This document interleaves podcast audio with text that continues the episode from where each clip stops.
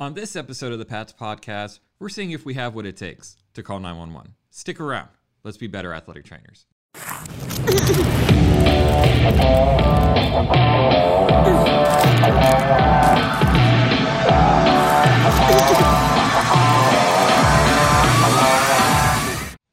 Before we begin, I'd like to thank today's sponsor, Rothman Orthopedics, for their support of PATS and athletic trainers in the state of Pennsylvania. For more information, please visit them at www.rothmanortho.com.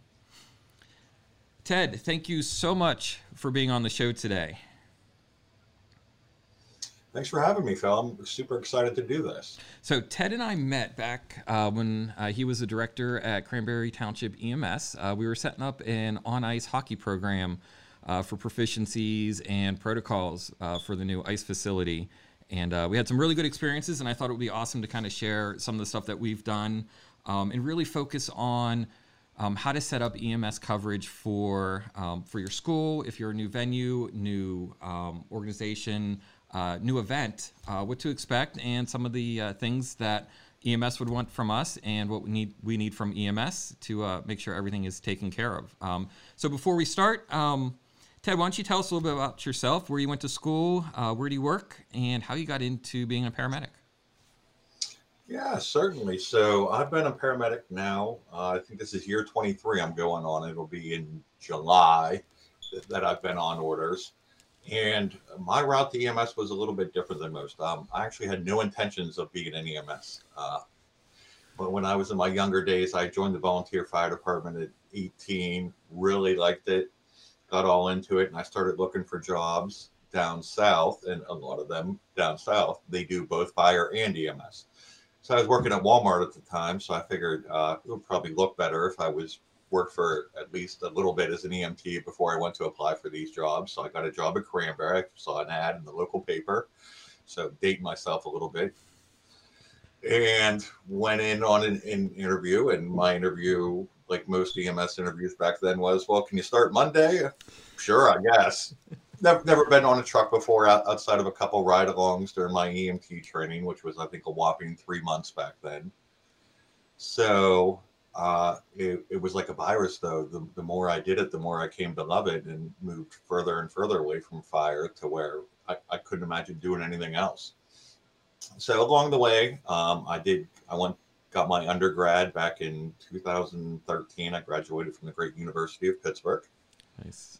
I have a bachelor's of science in emergency medicine, and then in 20, I got my graduate degree. I got my MBA and uh, I actually recently left the EMS field full time. I still work part time as a paramedic for Cranberry, but I now work for Zoll Medical as the manager of clinical services for their cardiac monitoring division. That's awesome. So you're taking what you what you learned as an EMT and um, sending it towards an, another uh, portion of the industry. Absolutely. I mean, my EMS experiences have helped mold me and have taught me so much about what to do and sometimes what not to do that I, am able to put that into play. And it, it's definitely a different world and a new adventure, but it's enjoyable. Awesome. So now let's let's get your EM hat, EMS hat back on as a, um, I guess as a chief company director. Um, for someone just starting out and looking for a new service provider, what are some of the different coverage models that you've um, you've seen or have provided um, to kind of get a, get an idea of you know how to approach EMS? Yeah, so I mean, it's definitely been interesting what I've seen over 23 years because it used to be a lot of the places where the trainers are now, are now were done by EMS, whether it was usually just an EMT in a bag, and we were just there in case anything went catastrophically wrong, basically, uh, a life threatening emergency, because we don't have the experience nor the training to do what the trainers do when it comes to treating injuries and helping correct some of the things and all the crazy stuff you guys do with tape and ice and all that fun stuff. So I, have definitely seen a, a, big shift, and it needed to be done because EMS has suffered right now. There aren't enough providers to go around. So doing those midget football games every Saturday from 6 a.m. till 8 p.m. It's no longer possible to be done by EMS. So there, it's been interesting to, to, see that shift. And like I said, I don't think it was for the worse either. when, when it comes to that. Because I mean, typically that's all it was was, hey, I need you to show up at this field at this time. Here's a bag, and then you sat there in your lawn chair, and we, we didn't have iPhones then, so you actually had to watch the game. But that's a different topic. but yeah, I mean that, that's been the major shift to where, you know, now we see this cross section where our paths cross a lot more than they ever used to because there were no trainers and now trainers have taken over a lot of the events where EMS is still there. And it's good because you, you guys have your role there. And like I said you're there to treat the routine sports injuries get them back on the field as possible. And then we're there in case anything goes wrong and that we need further care and more of the life threatening side. So, where should an athletic trainer start when they're trying to set up um, an EMS service for an event? Do you normally see it come from the organization level or more from the practitioner, the the athletic training level? No, it's definitely been in my experience. It usually comes from the organization level. Now, and go ahead. Sorry. I was going to say, so we were fortunate enough, actually, how you and I met with, well, the start of it was uh, the Pittsburgh Penguins opened up their new training facility. I think it was 2014 ish. That's about right. Up in Cranberry, where I worked, and I happened to be the deputy chief. And, um, you know, that was a whole new world for us because up until that point, other than doing the midget football, we didn't really have a whole lot of sports we had to stand by for because the high school wasn't in our territory so we weren't getting any of those school sports like the other EMS services do. So uh, I wanted to learn as much as I could about it because, like I said, I had up until that point, and I was already almost 15 years into my EMS career at that time, had very little to no interaction with athletic training. So I wanted to learn more because I had an idea of what you guys did, but like not exactly. Okay.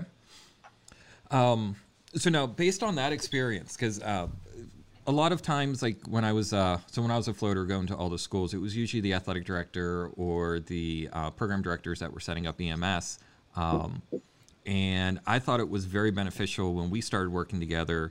We were having what we were having about what monthly meetings and just kind of meeting getting to know the guys um, interacting talking about protocols um, and logistics were were a huge thing um, what let's talk let's move on to a little bit of logistics um, what what are some of the essentials EMTs need on site to most effectively do their job as far as communication variables, uh, patient variables, uh, transport variables, things like that? Yes, I mean, obviously, the big thing, and it's interesting, is we've seen a big shift over probably the last five years because it used to be everybody got spine boarded to now nobody gets spine boarded. So I'm not sure how it is for you guys in athletic training, but uh, with that, I mean that that's still our, our number one role there, and that's our number one concern. And unfortunately, we've seen that play out a couple of times over the last couple of years with some of the major sports. Even uh, Ryan Shazier comes to mind, where we're still seeing these spinal injuries. So while it's definitely been downplayed outside of the athletic world, it's something every EMS provider should have with them. Uh, at the very least, a C collar, if not a full immobilization set to be able to have that prepared there. I mean, the other big thing is ice. One of the big differences, though, where EMS and athletic training definitely verge far away is, like I said, we're we're trained to treat the life-threatening injuries. So your typical sprains and those type of things that go with athletics, we are very ill prepared for. I mean, we can put ice on it, and, and that, that's about it, and immobilize if needed. You know, we don't know how to manipulate the tendons and the muscles and the bones and get things back to where they're going. Like that, that's not part of our training. Like ours is more life-threatening emergency care, which is the root of where EMT and paramedics come from. Let's let's go back a little bit to that spine boarding thing because that, that was probably my favorite part of um, our interactions together. Was talking about your protocols, what uh, Cranberry Township EMS required of their paramedics based on the type of injury, and then working with us as athletic trainers, where you know we're used to dealing with the equipment. Um, obviously, if we're working hockey, we're we're used to being on the ice and walking around on there and going the the back and forth between you and I and the rest of our teams as to you know when are we going to spine board? What what is the gold standard? Because hockey really didn't have a lot of research um, going on with the equipment and the helmets like football did back in 2014, 2018, and um, it was. I, I thought the I thought the experience was really great to have your team out. We got a bunch of gear and a bunch of spine boards. We had a crew of athletic trainers, a crew of EMTs, both uh, uh, paramedics and um, intermediates and we just we spent what like two three hours on the ice. Uh, Cranberry Yeah, got us. Um, the Lemieux Center got us a few hours on the ice during an off peak time, and we just we went through it. We were like, okay, let's get a scenario. We were mid ice. How are we going to get? Um, how are we going to get EMT on the ice? Are we going to get the whole gurney out on the ice, or are we going to try to use like a toboggan or a sled and drag them off? And it was just going through to figure out what worked within everybody's policies. We had our athletic trainer wise, we had a discussion with our overseeing physicians about what they would like to see. They weren't there, unfortunately.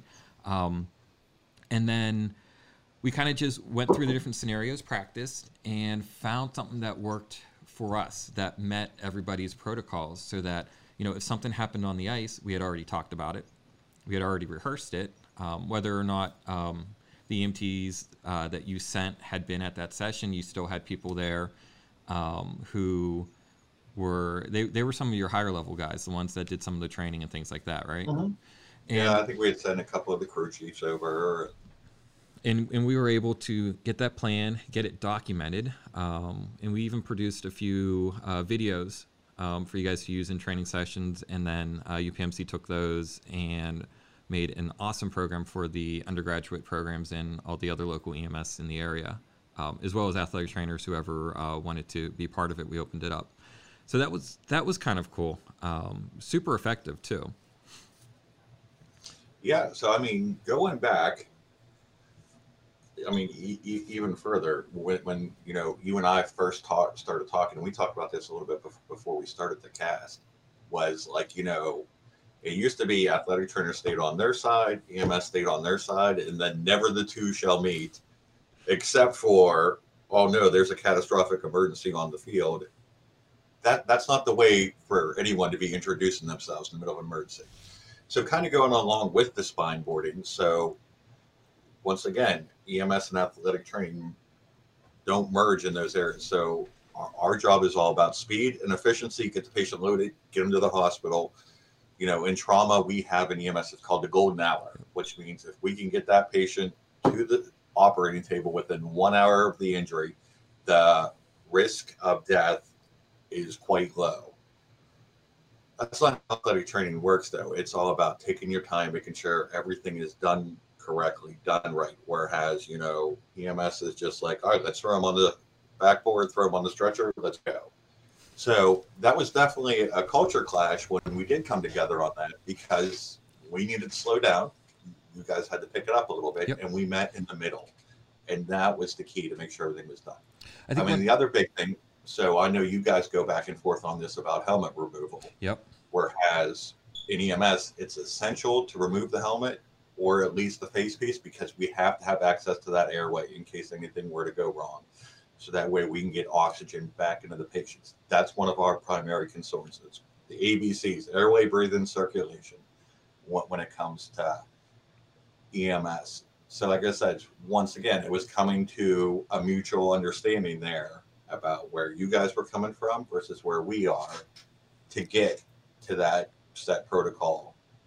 Yep, and, and maintaining that that neutral stabilization, that or neutral positioning, maintaining um, access to the airway while still um, properly immobilizing, um, Mhm. or not. It's not immobilizing. It's more of uh, like motion restriction because you can't Yes. fully immobilize our spines. And um, and getting them to that definitive medical care because in the field, yeah, we can sustain. We we cannot um, fix what's what's happened wrong. I mean, the the only thing that we're going to do out on the ice, out on the field, is just maintain their current condition and try as best we can not to make it worse until they can get to definitive medical care and have people and equipment and the resources to actually um, help them. Absolutely. And one of the one of the big things that came out of this, and this was about the time the NATA put out um, the resource is you know the, the whole timeout before before an event, the medical timeout, and you were a huge part in developing the the medical timeout cards uh, that that we um, have been providing out to the athletic trainers in the area. And on that, you know, what did we talk about? We talked about like who we were, if we had a team doc, what their specialties were, and what we were going to do in the case of an emergency. Whether um, it's a first, how do we signal that we need your help? Are you going to come out with us whenever we you see us grab C spine, or is there going to be a signal or an indication that that you guys need to come out and help us out? Um, and then after that, you know, what's the local protocol? Do you guys have to do to maintain your uh, med med command, and what we need to do to maintain our or to um, to maintain our overseeing physician's SOP for how we practice, and get that patient to the uh, best care possible. And you know, where is that? You know, why would we go to Pittsburgh Children's Hospital or UPMC Children's Hospital or go to one of the local community hospitals in the area that's closer?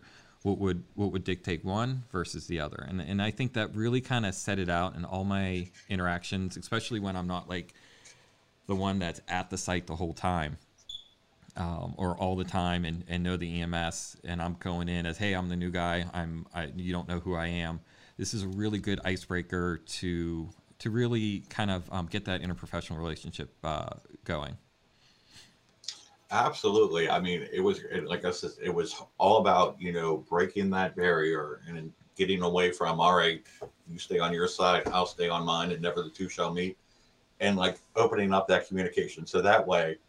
Number one, the first time you met this person wasn't in the middle in the field when this kid had a broken neck it was starting those conversations early and letting them know because I mean, I've been on sidelines over my career where, you know, EMS didn't even know they were needed out on the field till we started hearing folks up in the stands yelling, Hey, medics, medics, they need you. Like, that's not the way to do it. Nope. So it was all about, Hey, let's meet beforehand. Let's talk this through. Let me know, like, Hey, if my arm's raised, that means I need you in the stretcher and all your backboard stuff and it's having those communications and talks beforehand so that there isn't that miscommunication when we're out there on the field. So now, let's say um, we have an EMT or a paramedic or an athletic trainer that you know they're there's a difference of opinion you know after we've gone through all of the pre-planning all the communication but you know there's a difference in opinion on how some of the minutia of the uh, the scene should be handled um, what what do you think is the best way that these two professionals can interact to come to that mutual during an during an emergency when you know anxiety's high, adrenaline's high, and time is of the essence? So I think it comes back to like we said, it comes back to doing the, the medical timeouts, doing the introductions pregame, but even go further than that, joint trainings, working together on these to work out these issues. So we're because at the end of the day, we're both there for the same reason. We want to give the best care to that patient and get them to where they need to go. So it all comes down to having these conversations early and often. So that way, that's how we avoid those incidents. Because you're right, when the adrenaline's high and we're out there on the field for the first time doing our interactions, there's going to be just because, like I said, the way we do things and the way athletic trainers do things are two different ways. Because ours is all about speed. Let's get them to the hospital one thing I always like to um, to bring up in the programs that I teach is think of your ultimate goal. What what is your ultimate goal in this situation, and what are the barriers in place? Um, so, from an athletic training point of view, with a different EMS protocol than w- what we would necessarily be used to, um, is what the other professional recommending or suggesting going to be detrimental to your athlete's well-being, to the patient's ultimate goal of getting them to a um, advanced medical facility and getting care. If it doesn't, then does it exactly matter that it's done 100% the way that you want it? Meet halfway. If it's more important for timing, okay, let's let's find a way to get the helmet off safely so that we can work with the EMS protocol to get them to the receiving facility because ultimately once they're off the ice, they're in somebody else's um, responsibility and under their uh, overseeing physician. So they, they need to be able to practice and operate the way they need to. Um, to best care for the patient. Absolutely. And that's it. At the end of the day, is remember, we're all there for the same thing. Exactly. And that is that athletics, well being, you need to put the egos aside. We need to do what's best in the name of patient care. So you nailed it. I did want to hit on one topic that you did talk about with the hospitals. And I like to, even when I was out doing PPR events, I would do this because the hospitals never do that. But there is throughout the country this common misconception that a hospital is a hospital. And that is not the case. So there are often times where we will bypass the closest hospital. So we had one in Cranberry. I'll just use that as an instance since that's where I served for all these years. And it was a small community hospital, very limited capabilities. So I remember when we first started doing events over at the Lemieux Center, uh, that that they would say, "All right, you know, if anything happens, we should go to Cranberry." And we had to push back on that and be like, "No, that's not in the best interest of the patient because, especially if we're talking about a pediatric patient, we already knew because we see it play out every day that we would take them to Cranberry." They would get minimal care there because they have limited capabilities, and then they would just ship them down to Children's so why not just bypass that three hours that that patient would be in the ER and let's just take them to children's right off the bat. Yep. So that's an important thing to understand is the closest hospital is not always going to be the most appropriate. Exactly. And then you got to think of how do you get them there? Is it going to be by land, air, or other means? So that was that's always a topic for another day, which um, might be fun to do if uh, our listeners are interested. Let us know in the comments. Um, maybe we can get uh, some of the um, the aircraft um, medics on and and talk about that because I know you've coordinated some of those with the search and rescues before. Uh huh. Absolutely. Where we brought on the technology and had the uh, stat stat medevac come in and help us search for a person. Yeah. Awesome. Well, um, I guess let's let's summarize this a little bit. Uh, if your organization is setting up uh, our EMS coverage, you know it's it's super beneficial to reach out to that company and and talk to them, invite them into your preseason training, or ask if you can come give a presentation to the EMS and just open up that line of communication, open up um, that that interprofessional relationships, and um, really really work together with our other professionals because ultimately they're helping us out as athletic trainers. I can't do what you guys can do. I can't get them to the hospital. Um, I can't start an airway, God forbid, if it's needed. Um, as, as much Yeah, we can't do what you guys do, so exactly. So we're all on the same team here. Yeah. So all right. Um, how about lightning round? Ooh, Are you right. ready for this? So if you're not already in it, what is your dream job? So my dream job would be not a job at all and just being able to do what I want when I want. So I'm only 43. I got a lot to go, but I'm very much looking forward to retirement. What do you do for fun? Speak about retirement. So this is what now somehow I could make this into my dream job. This would be the way to go. So we have a uh, boat and a jeep. So I like to have fun on land and sea. So I love spending time out on the water. Uh, we boat out here on the Beaver and Ohio River. I'm fortunate to have here. And then when we're not doing that, uh, we like taking the Jeep up to Jeep Fest and hitting the trails and going through the mud, the puddles. That's my idea of fun. Now, if I could make that a job somehow, I'd be on board. That would be you and me both. You and me both. If you can figure it out, hire me in. you got it, Phil. What inspires you? Where do you get your inspiration from? So, I mean, it all came down. It was even with this athletic training stuff. Was I have four kids, so a little bit older than when you and I first met, Phil. Unfortunately, that's what kids do. But uh, my he's now 15, but he's been playing hockey since since he was five. It's doing what I can to make the world a better place for them. So, I mean, it's things like you know that you and I did when it came to you know meeting together and providing better care to in this case it, it was hockey patients but it, it did go over to other sports as well it was you know making the world a better place to leave our children that's what inspires me I, I think every parent here has the same feeling for you. Every everyone. yeah it, it's funny how what inspires you though it changes i think by the different decades you hit oh my gosh, yes. Because that was not what inspired me at 20. At 20, it was a six pack. And so, last question. We're going to change it up a little bit for our uh, resident paramedic here.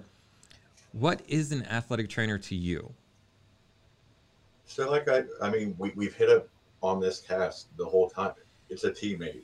Like I said, you guys do things that we can't do. We do things you can't do. For the majority of what goes on during any sports events, like that, that falls in your territory, and it's not until we hit a certain threshold where it becomes critical or life threatening that EMS should really be involved. But those two need to work together. So that that's what I see it in athletic training. It's a partner. That's awesome. I, that is that is absolutely perfect. Um, you took the words right out of my mouth, and I absolutely love that that answer. So thank you. Well, Ted, it has been awesome to chat with you, and I want to say thank you for taking the time out of your busy Saturday morning and share this experience with us. Um, if our viewers want to reach out to you, if they have any questions, um, I'd like to encourage them to to um, leave comments in the video if you're watching this on YouTube. Um, but if they're if they're listening to it on like the podcast channels, um, Apple, Spotify, wherever we're at, is there any way they can reach out to you if they have any questions? Yeah, I mean, the, the best way is my email, which is my first name, last name at g- gmail.com is the best way to get a hold of me. I'll, I'll talk about this stuff all day because I love sports. I love EMS. It's the perfect intersection.